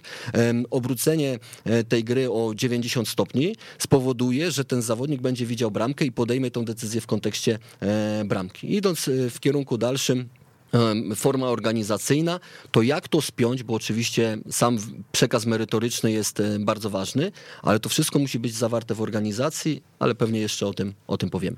Mhm. Ja nawiążę do jednego ze zdań trenera. Robert Brzeziński napisał, e, że warto byłoby zastanowić się nad kontaktem między trenerem monitorującym i ocenianym. Przy różnych organach państwa zwykle protokoły z kontroli są przedstawiane kontrolowanemu, a dopiero później zatwierdzane. Jeżeli są uwagi, to są od razu wpisane do protokołu i już bez dodatkowych procedur odwoławczych. E, czasem można się szybko wytłumaczyć lub przedstawić e, swoje stanowisko w dwóch zdaniach. No tutaj mówimy, oczywiście trener mówił o tej dyskusji, dyskusji i tak dalej, i tak dalej. No ale bywają też treningi, że trener monitorujący przyjeżdża na dwa treningi, pomiędzy nimi jest 15 minut przerwy. Tam nie ma dwóch godzin na to, żeby sobie to omówić, prawda? Patrząc na chęć trenerów funkcjonowania i tych, którzy chcą jakby się rozwijać i mają czas na to, to oni z chęcią zostaną na drugim treningu. Ja mam zawsze wydrukowany taki protokół i mówię, proszę panie trenerze, proszę spróbować ocenić swojego kolegę i zobaczyć deficyty, które e, są zauważone, e, które można, które myśli pan, że po swojej jednostce, tak aby była ewaluacja własnej pracy. Mhm. I druga kwestia, ten kontakt, my mamy też wewnętrzne szkolenia i oceny wystawiamy dopiero po pedagogizacji. Bo da, dałem przykład, nie podaliśmy tematu zajęć, ale trener mówi, że interesuje się formami otwartymi, tak, tymi globalnymi metodami i mówi, że ja celowo nie podaję tematu zajęć. I dla mnie to jest sygnał, że ten trener już jest po pierwsze na wyższym poziomie rozumienia środków treningowych, bo tak chce pracować, a druga kwestia jest taka, że to on musi opowiedzieć o swojej jednostce treningowej i powiedzieć, dlaczego tak zrobił, bo każdy z nas, jako trenerów, ma swój pomysł na jednostkę treningową. On na, oczywiście zawsze musi mieć ramy w postaci e, konspektu i w postaci jakiegoś przebiegu metodycznego, natomiast środki treningowe w większości tworzą się w naszych głowach. I teraz wątpliwa jest sytuacja taka, że odgórnie ktoś zostaje potraktowany. A patrząc na tą przerwę pomiędzy jednostkami treningowymi, większość trenerów zostaje na ten drugi trening i później jest pedagogizacja wspólna, a jeżeli nie, e, ten trener dostaje taką pracę domową w każdym tym zakresie, o którym powiedziałem wcześniej, czyli z zakresu programowania, w zakresie mm, merytoryczno-coachingowym i w zakresie organizacyjnym. Ja, ja uzupełniając akurat Mirka, chciałem powiedzieć, że mnie się jeszcze nigdy nie zdarzyło, żeby trener e, nie został po treningu, czy nawet e, dwie godziny. Aczkolwiek zawsze nawet e, proszę przyjeżdżając na wizytę, że jest trener koordynator, żeby po prostu również podszedł. Ja jestem do dyspozycji przez cały trening, mogę mu odpowiedzieć na każde pytanie, parę rzeczy podpowiedzieć, które po prostu widzę już, które, które są w systemie i możemy na bieżąco omawiać tą jednostkę, tą jednostkę kolegi. No i zdarzyło mi się właśnie na ostatnio na y, dwóch jednostkach treningowych, y, na wizycie edukacyjnej. Pierwszy trening oglądaliśmy y, razem wspólnie ze wszystkimi trenerami, było około 15 trenerów. Bardzo poważnie do tego podeszli. Obserwowaliśmy pierwszy trening, obserwowaliśmy drugi trening i przy pierwszym treningu dyskutowaliśmy. Dyskutowaliśmy i trenerzy, y, ja mówiłem swoje, trenerzy swoje, swoje przemyślenia, y, była pełna dyskusja. I drugi trening był tak, że dwóch kolegów oceniało następny trening. I oceniało, i powiem szczerze tak, oceniało, oceniło ten trening bardziej krytycznie ode mnie. Mhm. Ja może jeszcze dopowiem Okej. a propos, a propos mm, właśnie e, samej tej struktury wizyty monitorującej, że mm, chyba ciekawym faktem też jest e, to, że od nowego, no, od nowego roku zostały te wizyty monitorujące wzbogacone e, o kolejnego trenera, czyli mm, dwóch trenerów e, przyjeżdżających na, na, daną, na daną wizytę, na, na monitoring E, i wtedy mm, ten podział ról też jest e, dużo przy każdej lepszy. wizycie tak będzie? Przy zdecydowanej większości e, staramy się, żeby właśnie poświęcić też ten czas na to, aby e, w trakcie tej drugiej jednostki treningowej, w której już obserwujemy kolejne, kolejne działania, kolejne wydarzenia, kolejny trening, można było również edukować trenera, czy rozmawiać z nim, e, wspierać go właśnie e, po zakończonej jego jednostce treningowej. I to myślę, że jest czymś, co, e, co będzie też e, już w praktyce dawało naprawdę e, pełen komfort, jeżeli chodzi o e, ten feedback po wizycie, o elementy, na które zwracamy uwagę, e, które chcielibyśmy, aby trenerzy wykonywali e, lepiej, ale tak naprawdę to też o czym Darek powiedział, to jakby forma dyskusji, forma dialogu, forma takiego pełnego wsparcia, bo jednym z wniosków, który się nasuwa po rocznej, e, po ponad e, rocznej e, już e, pracy trenerów monitorujących jest taki, że ta świadomość trenerów e, wzrasta nieprawdopodobnie. Czyli e, patrząc od poziomu trenera e, grassroots C po trenerów UEFA czy UEFA Pro, bo też trenerzy koordynatorzy zdarzają się też na tym poziomie licencji, jest naprawdę e, widoczna gołym okiem. I ten wzrost świadomości, umiejętności rozmowy, wspierania się wzajemnego, ponieważ my też e, czerpiemy wiele e, z, z tych wizyt e, do własnego rozwoju, obserwując różnego rodzaju działania i innowatorskie sposoby. E, No myślę, że jest obopólny i że, że jakby z perspektywy rocznych wniosków to jest coś, co, co naprawdę bardzo mocno buduje. Ja dam tu- tutaj konkretny przykład. Byłem w pewnej szkółce na Podkarpaciu, niewielka szkółka, cztery zespoły, brązowa gwiazdka. Wszyscy trenerzy gra z C. Byłem na pierwszej, wizyty, na pierwszej wizycie w czerwcu. Wypadła, no powiedzieć fatalnie. Nie mieli żadnych planów szkoleniowych, nie wiedzieli jak się za to zabrać. Yy, treningi no, były no, z bardzo małą intensywnością, no, źle zorganizowane. I powiem szczerze, yy, zostałem bardzo długo z tym trenerem, rozmawialiśmy, pokazałem mu yy, ten film, który mamy tylko w formie prezentacji, omówiliśmy proces yy, planowania, op- op- omówiliśmy organizację treningu, zajęć, zajęć szkoleniowych i yy, powiem szczerze tak, że yy, z mieszanymi uczuciami wracałem do domu, gdyż trener po treningu, po tej naszej rozmowie powiedział, że trenerze, ja chyba tego nie ogarnę. I moi koledzy chyba też tego nie, nie ogarną. No i proszę, no i dostaję wizytę w grudniu. Na podwójną wizytę, wcześniej już też zaliczyli ocenę pozytywną i przyjeżdżam i pytam się, no akurat tego samego trenera monitorowaliśmy jeszcze jednego i pytam się trenera, panie trenerze, no jak, dało się? Mówi, dało się, ale ja dwie, dwie noce, dwa tygodnie przez noce nie spałem. Z kolegami żeśmy się tu zorganizowali i, yy, i od razu żeśmy zaczęli, zaczęli, yy, zaczęli i planować, i prowadzić treningi. Yy, I cały trening, powiem szczerze, to były jedne chyba z najlepszych zajęć, które, które widziałem w ostatnim czasie. W kategorii żak, brązowa gwiazdka, trener grassroot C.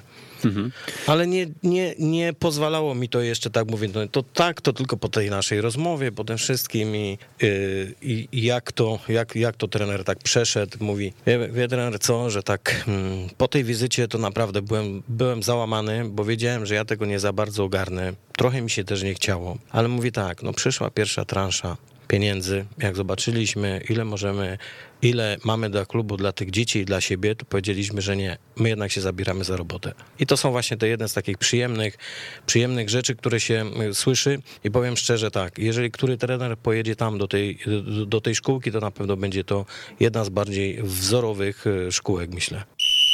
Trenerze, czy wiesz, że każdego miesiąca w ramach Szkoły Trenerów Online spotykamy się na szkoleniach online z trenerami, których słyszysz w jak uczyć futbolu? Najciekawsi goście z największą wiedzą do przekazania przekazują ją regularnie.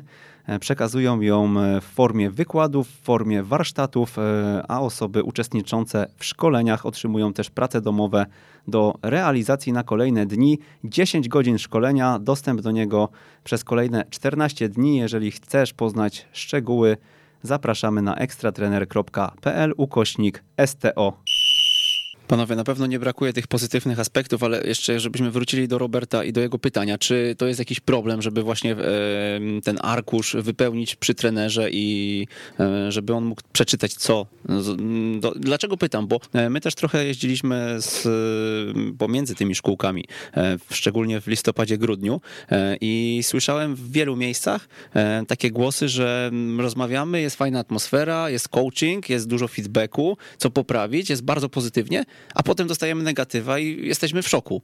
E, I w tym negatywie są jakieś tam informacje. Oczywiście tutaj mm, znowu to są historie gdzieś tam osób opowiadane mm, przez kilka kolejnych osób, więc zawsze e, trzeba na to e, brać to z przymrużeniem oka. Natomiast no, czy to by nie uprościło po prostu sprawy? No wypełniamy arkusz, ja go podpisuję, wiem, że nie zaliczyłem, bo to, to, to i to. Z tym się nie zgadzam, więc w komentarzu na koniec dopisuję jako trener. mm, Moim zdaniem właśnie ja patrzę bardziej globalnie, dlatego ten temat nie był pokazany, tak jak tutaj trener Wódkowski powiedział. Mm, I, i, to jest moja też jakaś interpretacja, moje wytłumaczenie od razu. Powiem tak, jest to niemożliwe, dlatego że taki arkusz wypełnia się 2 do 3 godzin, bo każdy punkt jest wyraźnie opisany. Odnosimy się do tego, co widzieliśmy, a mało tego, ten każdy punkt, do których mieliśmy jakiekolwiek zastrzeżenia, Myślę, że tutaj najmniej trenerzy mówią o ten, o, o, o, ten obszar metodyczno-coachingowy, a y, generalnie raczej na tym, y, na tym obszarze kryterium, gdzie tam jest jeden, jeden punkt, y, po prostu nie działa i dostaje, dostaje od razu negatywa. Także myślę, że myślę, że o tym, a tutaj nie jest możliwe od razu pokazanie arkusza, ale później mówię, jest komisja odwoławcza, można się do wszystkiego odnieść. Mało tego, my y, każdy trening i każdy punkt, każde te odjęcia punktów mamy wszystkie zarejestrowane na filmach. I my podłączamy pod raport. Jeżeli szkółka się odwołuje, to do tych filmów można się również y, odwołać. A to, że stwarzamy dobrą atmosferę, to jest myślę, że na plus, bo mówię, nie przyjeżdżamy kogoś karać, kogoś łapać za cokolwiek, a y, no to, że szkółka dostaje negatywną ocenę, no to to już wynika no, z, z aspektów całego programu, no, z kryteriów. Ale myślę, że wszyscy trenerzy monitorujący mm, budują taką atmosferę przejrzystości. Czyli jeżeli widzimy, e, że coś jest nie tak, to informujemy o tym, że coś jest nie tak. Żeby wyj- wyjechać z przeświadczeniem, oczywiście każdemu z nas zależy, abyśmy byli odebrani pozytywnie, bo nie wyobrażam sobie trenera monitorującego, który mm, stoi pod ścianą, pisze sobie coś na arkuszu, mówi co jest źle i wyjeżdża. Okay? Tylko raczej chodzi mi tutaj o to, że taka szkółka wie, jaki jest wynik wizyty. Czyli my na podstawie, y, jeżeli chodzi o kryteria programu, jesteśmy w stanie to od razu określić, z tego względu, że widzimy, jak przebiega trening, jakie są braki i tak dalej, i tak dalej. I szkółka też o tym wie, e, bo zna regulamin certyfikacji, prawda, jakie są wytyczne. I rozmawiamy o tym. Oczywiście tak jak powiedzieliśmy sobie wcześniej, nie jest kryterium, nie jest to kryterium do odebrania certyfikatu, tak? ale, ale wskazaniem do tego, co w zakresie organizacyjnym można poprawić. Natomiast jeżeli chodzi o wy, wymiar merytoryczny, to trener monitorujący też wie, jaką, wie jaką, jak, jaka będzie ocena końcowa i tak jak sobie podaliśmy z, z tych statystyk, no bardzo mały procent jest niezaliczonych treningów. Dlaczego? Bo My musimy zacząć od organizacji, a dopiero wymagać od trenerów na bazie bardzo dobrej organizacji, żeby oni poszerzali i mogli wprowadzić swoją merytorykę na wysokim poziomie, bo trudno bez, bez sprzętu treningowego poprowadzić efektywny trening. I tutaj w głównej mierze jakby, jakby o to chodzi. Dlatego odpowiadając, Myślę, wiem to, że taki trener, czy, czy koordynator szkółki, czy, czy pan prezes, który przychodzi na takie spotkanie, jest, ma informację, jaki będzie końcowy efekt wizyty monitorującej, po to, aby mógł się przygotować już od tego dnia od wyjazdu do tego, aby poprawić poszczególne elementy. To, co trener tutaj powiedział, znowu nawiążę mm, do e, celu treningu. E, myślę, że jest takim idealnym e, przykładem pod dyskusję, bo zadam wam takie pytanie, na które pewnie nie możecie inaczej odpowiedzieć. Inaczej, ta odpowiedź jest już pewnie znana, będzie znana w momencie, kiedy je zadam, ale z perspektywy różnych wizji, różnych trenerów, różnych ludzi, z perspektywy tego, że każdy wierzy trochę w coś innego, prawda? Na tym boisku nie ma też takich zero-jedynkowych przykładów. I nawet jak tutaj mówiliśmy, forma bardziej globalna albo mniej globalna. Nawet z tym coachingiem, za chwilę sobie do tego dojdziemy, bo tutaj myślę, jest dużo też takich punktów, które można byłoby w różny sposób interpretować. E, czy Waszym zdaniem e, wszyscy trenerzy monitorujący są tak otwarci na dyskusję i e, tak e, gotowi na to, żeby powiedzieć komuś, ok, ty idziesz w formę globalną, e, idź w tym kierunku, e, błogosławieństwo e, na drogę. Bo ja tutaj wiem, że Polski Związek Piłki Nożnej wydelegował, no, no do radia się wydelegowuje tych, którzy mają najwięcej do powiedzenia i którzy, i którzy pewnie są najbardziej otwarci, szczerze mówiąc. No, no, no nie spodziewałbym się raczej, żeby e, te osoby najbardziej zamknięte tutaj e, mi, mi przysłano. No więc, e, więc pytanie, czy tak jak trener Wódkowski o tym opowiada, waszym zdaniem jest w całej Polsce? Bo tutaj też znowu zderzam się z różnymi opiniami i, i do tego też są jakieś zarzuty. Powiem tak, ja się też zderzałem z takimi opiniami, bo nawet i koledzy dzwonili do mnie z klubu, bo mam wiadomo kolegów w różnych, w różnych ośrodkach w Polsce. No i też mówili, że przyjechał do mnie, przyjechał do mnie taki trener i, i doczepił się do mnie do butów, że, że miałem akurat białe buty i tak dalej, i tak dalej. Nie? Ja mówię, ok, dobrze, sprawdzam raport, a w raporcie pisze, trener, nie ten, przyszedł w butach, ale zastępca, który w ogóle nie miał licencji. Później następny, następny punkt. Yy, pięciu zawodników nie przypisanych do systemu. Trening, nie, yy, konspekt kompletnie nie, niezgodny ze strukturą konspektów według programu PZPN-u. I tych tam punktów mógłbym wymienić, ale ten mój kolega powiedział mi tylko, że trener, y, trener monitorujący doczepił się do białych butów, o których w ogóle nie ma w ogóle takiego jakiegoś kryterium. No. Także y, to są takie, takie rzeczy.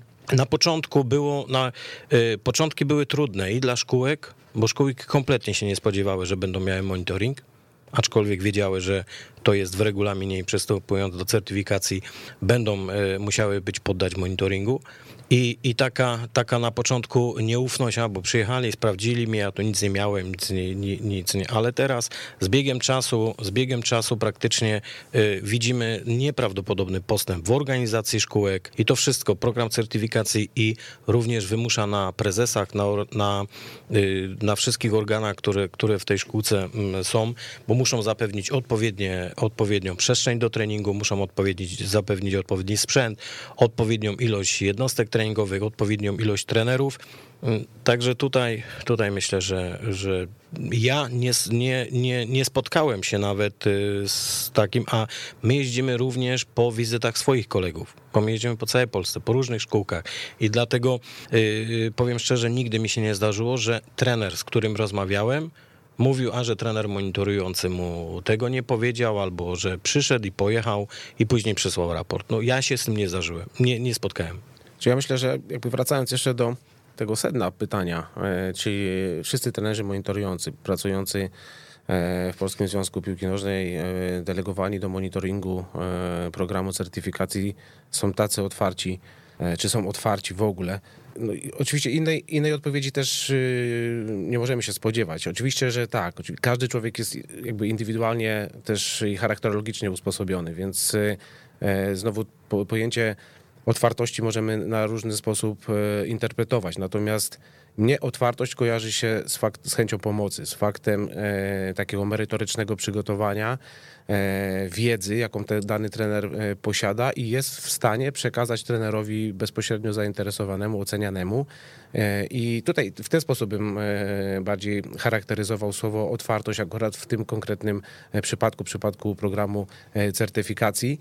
Natomiast patrząc i śledząc listę trenerów monitorujących. E, jest to tak duża grupa wykwalifikowanych fachowców w, obszarach, e, w obszarze właśnie stricte merytorycznym, trenerskim, szkoleniowym, że myślę, że dla szkółek, które przystąpiły do programu certyfikacji dobrowolnie, zgadzając się na, na wszystkie rzeczy, jest to, jest to wartość absolutnie dodana, że mogą konfrontować swoje E, działania, swój proces treningowy z wiedzą e, trenerów przyjeżdżających, obserwujących, którzy w pierwszej kolejności, tak jak powtarzamy to po raz, po raz kolejny, przyjeżdżają pomagać, przyjeżdżają, żeby dalej rozwijać e, tą szkółkę, rozwijać trenerów, a w efekcie dawać nam dobrze przygotowanego i wyszkolonego e, zawodnika od poziomu skrzata e, do, do, do tej piłki e, seniorskiej, bo myślę, że temu, temu to ma służyć. I jakby kolejnym, kolejną rzeczą, to już też sprawa, którą mogę powiedzieć absolutnie z praktycznego punktu widzenia, sam uczestniczę w wizytach monitorujących, jeżdżę z różnymi trenerami, wspierając również te działania. Tak jak reszta moich kolegów, trenerów reprezentacji, i jakby z perspektywy tych, y, tej, tej takiej e, wiedzy praktycznej, obserwacji e, wizyt monitorujących z pełną e, odpowiedzialnością mogę stwierdzić, że są to, są to ludzie, którzy jadą pomagać, otwierają też pewnego rodzaju drzwi, wspierają działania i jest to, jest to absolutnie no coś, co będę podkreślał za każdym razem, podnosi ten poziom tego projektu e, naprawdę na, na najwyższy poziom. Panowie, musimy przyspieszyć i przejść do mięsa, e, bo, bo omówiliśmy sobie, powiedzieliśmy kilka słów o tej kreatywności, a objaśnienie, instruowanie i korygowanie błędów, o tym już był zalążek. No i mamy taką sytuację tutaj z województwa opolskiego, kiedy trenerowi zarzucono na pierwszym, no zarzucono to brzydkie słowo, ale dostał informację, że za mało było coachingu podczas pierwszej wizytacji. Po dwóch miesiącach czy po kilku tygodniach przyjechał inny trener monitorujący i e, dostał informację, że e, coachingu było za dużo. I to jest informacja gdzieś tam z, z, z pierwszej ręki od koordynatora. No i pytanie właśnie, e, gdzie jest złoty środek? Co tutaj podpowiedzieć? Już tutaj abstrahując, abstrahując od tego, no żebyśmy, mówię, skupili się na tych waszych wytycznych, co taki trener ma sobie myśleć, bo on, tak jak mówimy, no jest często osobą, która nie ma jakiegoś wielkiego doświadczenia. Jemu się wydaje, że może tego coachingu było za mało, okej, okay, dorzucił, ale prze, przesadził, tak? Ale no, no dobra, w którym momencie przesadził? I tutaj cały czas będę wracał, wszystko zależy od poziomu jakby trenera, z którym, z którym rozmawiamy, bo e, z doświadczenia mojego pracując jako e, koordynator w jednym klubie miałem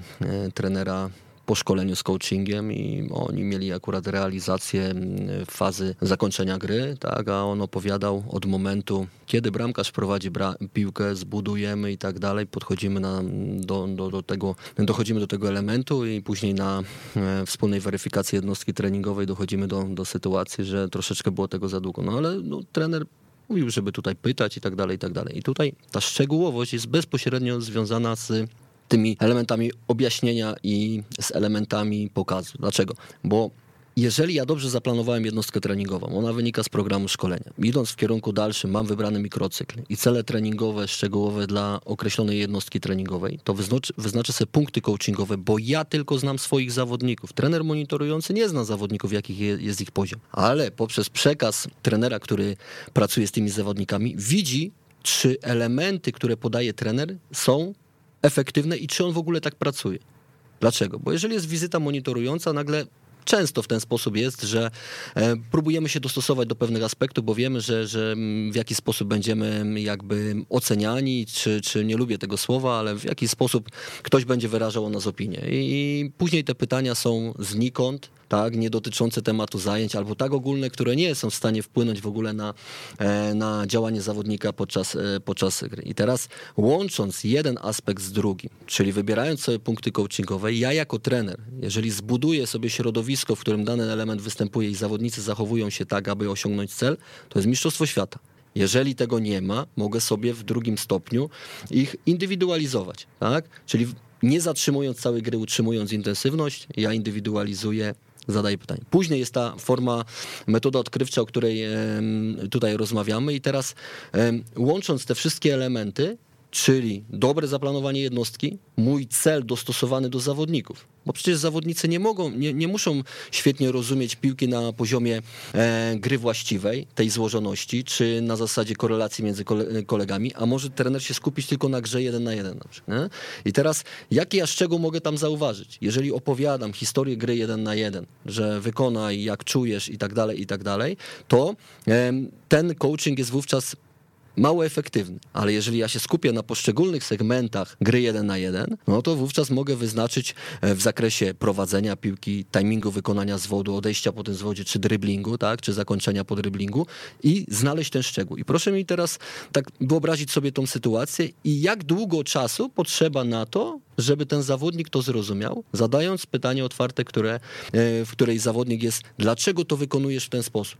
Tak? Bo proszę zauważyć, że też można zadać to pytanie, jak powinieneś to wykonać. Jeżeli ja jako trener poznałem cele szczegółowe i podałem to na początku zajęć, to znowu mój zawodnik będzie ukierowany, ukierunkowany, prawda? I to się wszystko łączy. I teraz stąd wybór tych osób z szkolenia dzieci i młodzieży, stąd wybór tej merytoryki, żeby znaleźć te momenty. I teraz oczywiście tutaj zasadność tego pytania pana trenera, który przesłał to pytanie jest takie, że w pewnych momentach, jeżeli nie rozumiemy tych punktów, pod kątem takim, czym jest szczegółowość, czym jest objaśnianie, a czym jest intensywność, to e, wówczas e, no, rzeczywiście tak na, odchodząc od logiki procesu treningowego, rzeczywiście może to odchodzić od siebie. Natomiast wyjaśniłem przed chwilą, że tak naprawdę to są ściśle powiązane elementy, które, które będą wpływać na określony cel w określonej jednostce treningowej. A tutaj to idąc za ciosem, brakowało mi motywacji zewnętrznej. Taki jest, jest komentarz w arkuszu. Trener, który chciał jej unikać właśnie,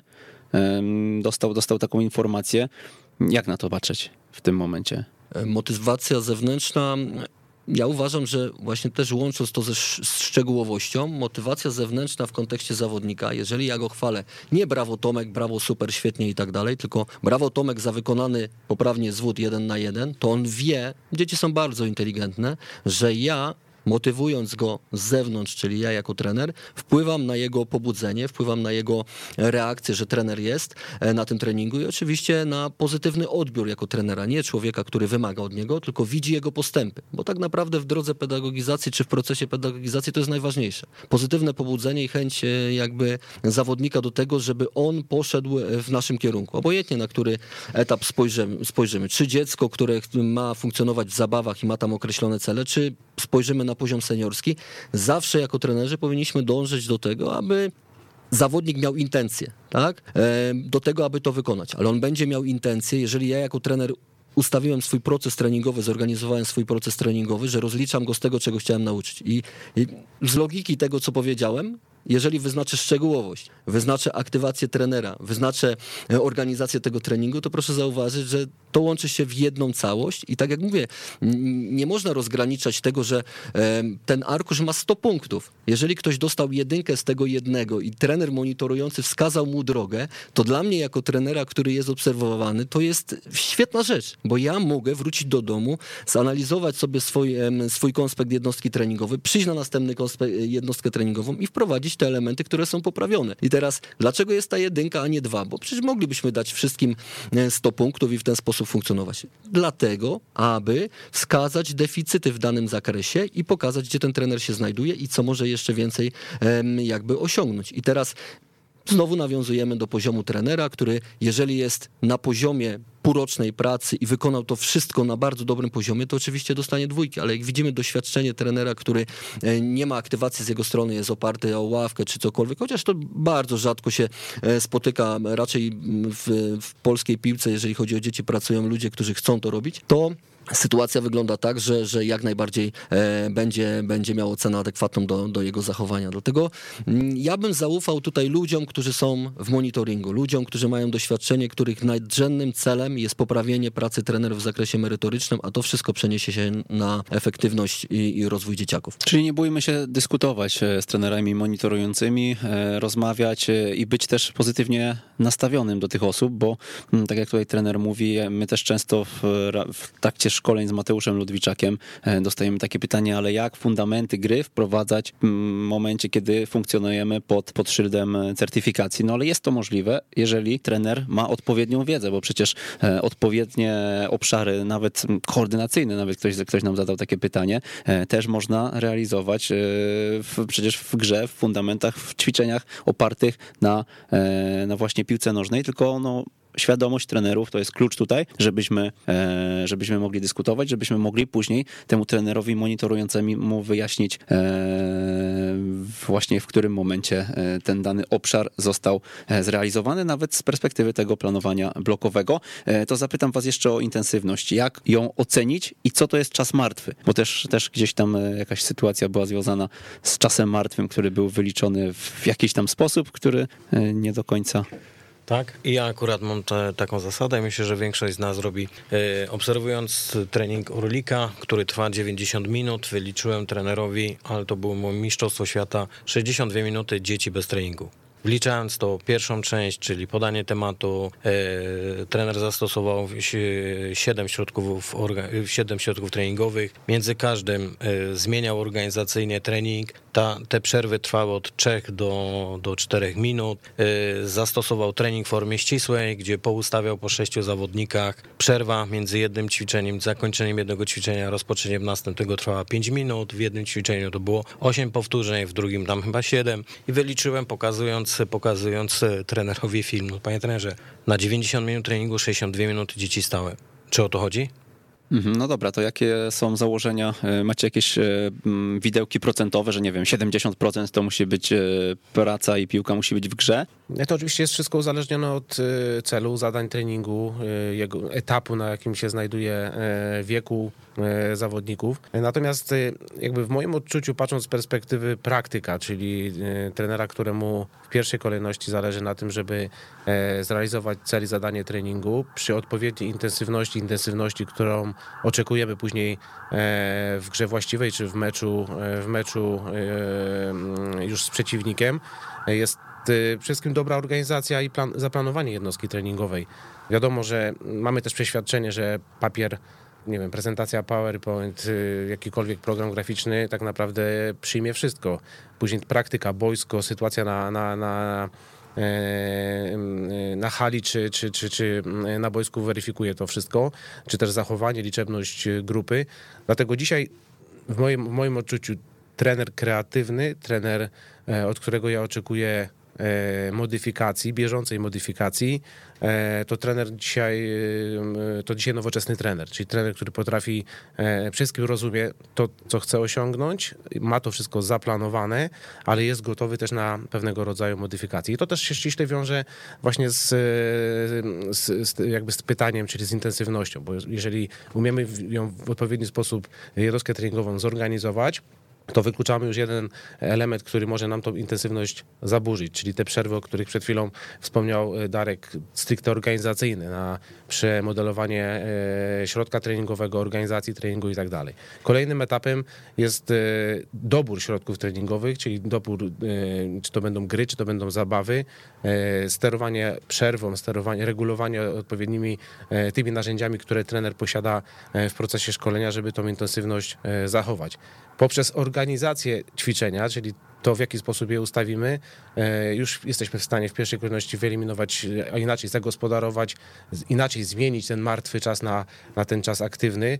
Bardzo prostym zabiegiem, właśnie dobrą organizacją, dobrym zaplanowaniem, podziałem na nie na jedną, e, dwie, a na, nawet na cztery grupy, jeżeli wymaga tego e, od nas ćwiczenie i uzyskanie odpowiedniego poziomu intensywności. Dlatego patrząc z perspektywy planowania, zarządzania tą strukturą czasową i rzeczową w treningu, E, dużo mówimy, edukując też trenerów, aby dobrze planowali te środki treningowe, dobrze organizacyjnie układali jednostkę treningową e, i e, później odpowiednio sterowali e, czasem, jeżeli chodzi o, o te konkretne środki treningowe, co w całości daje odpowiedni poziom intensywności, bo ona jest niezwykle ważna, niezwykle istotna i myślę, że warto o niej dużo mówić. No można to odnieść e, również, jeżeli w zakresie organizacyjnym czy, czy planowania będzie to wszystko ok i mamy trenera bardzo świadomego, który pracuje na tych e, elementach globalnych, można zaznaczyć taką intensywność taktyczną, czyli rzeczy związane z podejmowaniem danej decyzji. I teraz wracając do fundamentów gry, cały czas mówimy o piłce nożnej. Metod szkoleniowych jest bardzo dużo, jeżeli chodzi o, o możliwość funkcjonowania działań. Ale czy przez program Polskiego Związku Piłki Nożnej też nie jesteśmy w stanie określić inaczej nazywającej się asekuracji zawodowej zawodnika z piłką, czy prowadzenia piłki wolną przestrzeń, to będzie postępem, czy ofensywną asekuracją według fundamentów gry. I teraz łącząc to wszystko, cały czas wracamy do momentu, że intensywność będzie określona. Jeżeli ten trener zbudował e, organizacyjnie średnią, wymagającą jednostkę treningową pod kątem jej płynności, to pójdziemy w tym kierunku, bo to jest podstawa do działania. Jeżeli to jest świetne, idziemy w kierunku dalszym i wtedy możemy iść e, o środki, o kolejki, o podejmowanie decyzji i wówczas łączymy sobie to wszystko e, w całość. Także mm, jak najbardziej zasadne pytanie, ale to nie są rzeczy jakby trudne czy bardzo wymagające. Ta ocena naprawdę jest adekwatna do tego, co, co się dzieje na jednostce jednostce treningowej jakaś świadomość trenera, który z nami współpracuje. Czyli jeśli od kilku tygodni mam problem z jakimś elementem e, i chcę na niego zwrócić uwagę dzisiaj, e, zatrzymuję więcej niż zwykle tę grę, mm, ale właśnie później porozmawiamy sobie i zwrócę uwagę, że ostatnio na turnieju mm, pozycja otwarta w ogóle nie funkcjonowała. Dzisiaj musieliśmy, e, musieliśmy to coachować, jak trener widział, mimo kilku pytań otwartych, mimo kilku ruchów z mojej strony, mm, ci zawodnicy dalej się zamykali, więc znowu zatrzymywałem, no i ta intensywność przez to jest mniejsza. To jest wytłumaczenie, które jakby mm, naturalnie akceptujecie wtedy, tak? Dokładnie. Mhm. E, trener chciał dodać coś jeszcze. Oczywiście, że jesteśmy w stanie zaakceptować, ale e, jeszcze lepszym e, podejściem jest pokazać temu trenerowi, że on może zindywidualizować. To jest następny deficyt poza kreatywnością, intensywnością zajęć, to jest indywidualizacja. My, jeżeli mamy zespół 20-osobowy, jeżeli przerywamy, zadajemy pytania, ilu zawodników odpowiada? Zwykle trzech. Pięciu to już jest góra. I tak jest przez cały okres szkolenia. Jest 15 zawodników, czyli dwie trzecie, e, które w ogóle się nie odzywają. Jeżeli i one zawsze stoją z boku, nie zabierają głosu. Jeżeli trener będzie podczas zajęć indywidualizował, podejdzie do konkretnego zawodnika, nie musi przerywać, nie traci intensywności. Nie traci intensywności treningu, ale pokaże tylko Y, pokażę mu, tak powinieneś przyjąć, albo w którą stronę powinieneś przyjąć, zadając mu również pytania, żeby to dziecko myślało. Czy wtedy nie zmniejszamy intensywności, ale indywidualizujemy i później takie dziecko przyjdzie do domu i powie, wow, mamo, trener do mnie cały czas dzisiaj mówił. Ca trener mnie cały czas dzisiaj pytał. I o to właśnie w treningu chodzi, żeby każde dziecko, y, ta indywidualizacja pomaga każdemu zawodnikowi się rozwinąć a nie tylko i wyłącznie tym najlepszym, a tamci zawsze będą nieśmiali, zawsze będą pochowani za plecami tych swoich najlepszych kolegów. To będzie w meczu, tak będzie na treningu i tak mniej więcej będą szkoleni. Tutaj mamy największe deficyty, jeżeli chodzi o szkolenie młodzieży. To są te elementy kreatywności, indywidualizacji, intensywności, zwracania uwagi na szczegółów w, całym, w całej właśnie pedagogizacji, o czym mówił mi Regi odpowiadając, wcześniej. Odpowiadając jeszcze na, na pewnie następne pytanie związane z tą indywidualizacją, często e, są pytania związane, no, ale trenerzy, no, mamy bardzo zróżnicowaną grupę. Jak wykonać efektywny proces treningowy z taką grupą? No i tutaj podziała, podział tej grupy na podgrupy i wyznaczenie znowu punktów coachingowych dla realizacji zadania innych, dla zawodników, którzy są dłużej w procesie treningowym, czy y, jakby mają większość, większą łatwość w przyswajaniu pewnych elementów, ale stworzenie tego samego środka po drugiej stronie boiska, czy e, w, w drugim kierunku, ale wskazanie tym zawodnikom innego elementu, który spowoduje jakby przyspieszenie ich procesu treningowego, również jest jakimś stopniem e, indywidualizacji, dobieranie ich w określone gry, w zależności czy patrzymy na poziom progresywny, czy chcemy na tym samym e, poziomie utrzymywać zawodników, to dobierając ich na przykład do gry jeden na jeden na równym poziomie, ok, będziemy mieli rywalizację, intensywność na wyższym poziomie, dobierając je w zróżnicowaniu, dajemy element motywacyjny zawodnikowi o mniejszych e, możliwościach czy umiejętnościach na ten czas do tego, aby e, próbował sił swoim mocniejszy w danym aspekcie kolegom. I znowu widzimy, że tak naprawdę jakbyśmy poszli w mocno w ten, w ten aspekt indywidualizacji, to w zależności od odbioru, odbiorcy możemy o tym rozmawiać godzinami. Natomiast podstawą jest to, o czym powiedział trener Darek, czyli zauważenie deficytów, bo czy to będzie pytanie, czy podział na poszczególne grupy, czy to będzie dostosowanie środków, czy wyznaczenie w planowaniu poszczególnych elementów, ja jako trener muszę być świetnym obserwatorem, czyli zindywidualizować pod kątem rozumienia umiejętności e, swoich zawodników. To na koniec zapytam jeszcze o te materiały, e, które publikujecie e, na łamach e, serwisu Łączy Nas Piłka. No ja byłem zaskoczony, powiem szczerze, jak dostałem od związku 11 linków i tam opisane na przykład intensywność jest opisana naprawdę nie, w trzech akapitach, tylko no jest, jest, jest to całkiem długi artykuł. Jak wy docieracie z tymi artykułami do, do osób, które są w programie certyfikacji? Bo ja powiem szczerze, i to teraz nie wiem, czy to jest e, bardziej informacja do PZPN-u, że może to nie jest do końca rozpropagowane tak, jak powinno, czy po prostu ja to przegapiłem i gdzieś jest błąd po mojej stronie, Mm, bo ja, się- ja na to nie trafiłem wcześniej.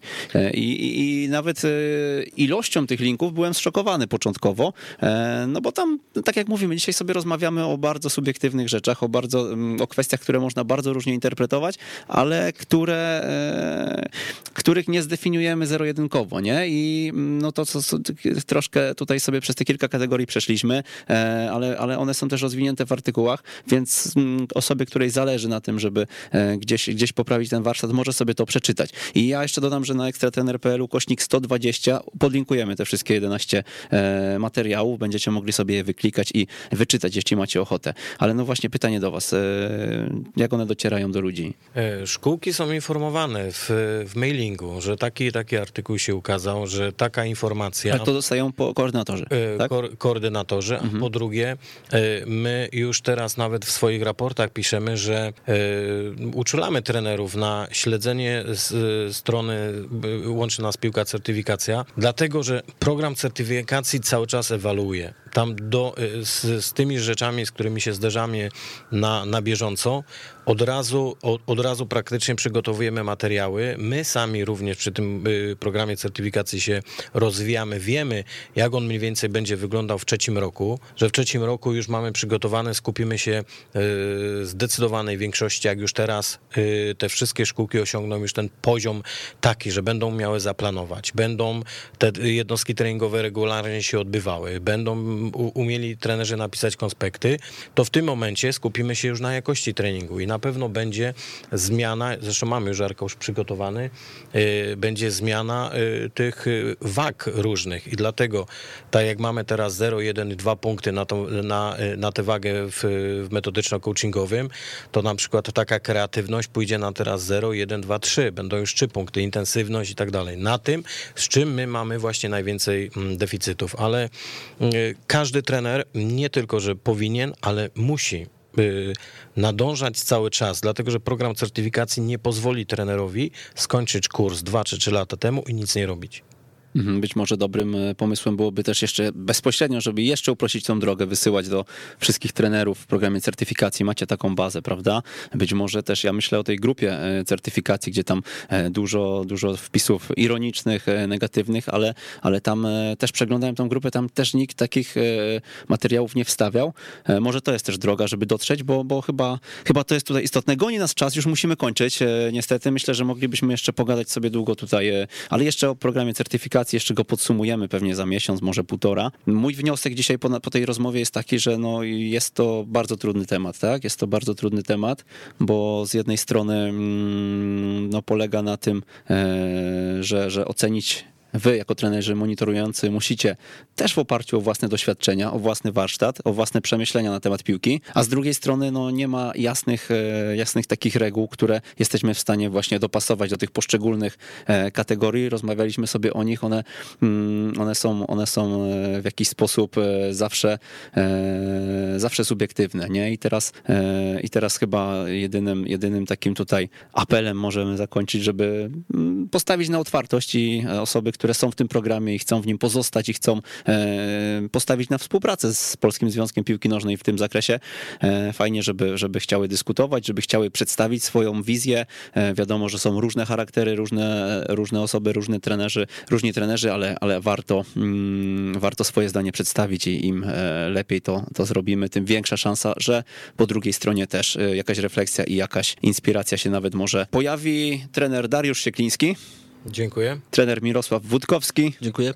Trener Bartłomiej Zalewski. Dziękuję serdecznie. Jednocześnie też króciutko podsumowując, chciałbym e, oczywiście zaprosić do e, kolejnych edycji e, programu certyfikacji, bo te kolejne e, przed nami. My oczywiście jesteśmy otwarci na każde sugestie, na każde wnioski. Bardzo starannie je staramy się e, interpretować e, i um, usprawniać cały ten proces wspólnie właśnie z e, szkółkami, które, akademiami, które biorą udział w, w tym programie. Stawiając oczywiście, tak jak powiedziałem, na pełną współpracę, dialog, otwarcie, na, na komunikację, na to, aby y, obie strony wzajemnie się wspierały i przede wszystkim e, rozwijały się, bo cel jest niezwykle e, słuszny. Celem jest e, nauczenie, e, wykształcenie e, nie tylko e, świetnych piłkarzy, ale również doskonałych e, trenerów e, i myślę, że to e, nasz wspólny, e, wspólny cel. To był 120 odcinek e, podcastu Jak uczyć futbolu. Przemysław Mamczak. Do usłyszenia w kolejnym tygodniu. Jeżeli podobał Ci się ten odcinek, mamy do Ciebie prośbę: poinformuj jednego znajomego trenera o tym, że istnieje taki podcast jak Jak uczyć futbolu. To pozwoli nam dotrzeć do znacznie większego grona odbiorców niż obecnie, za co Ci z góry pięknie dziękujemy. Raz jeszcze, do usłyszenia.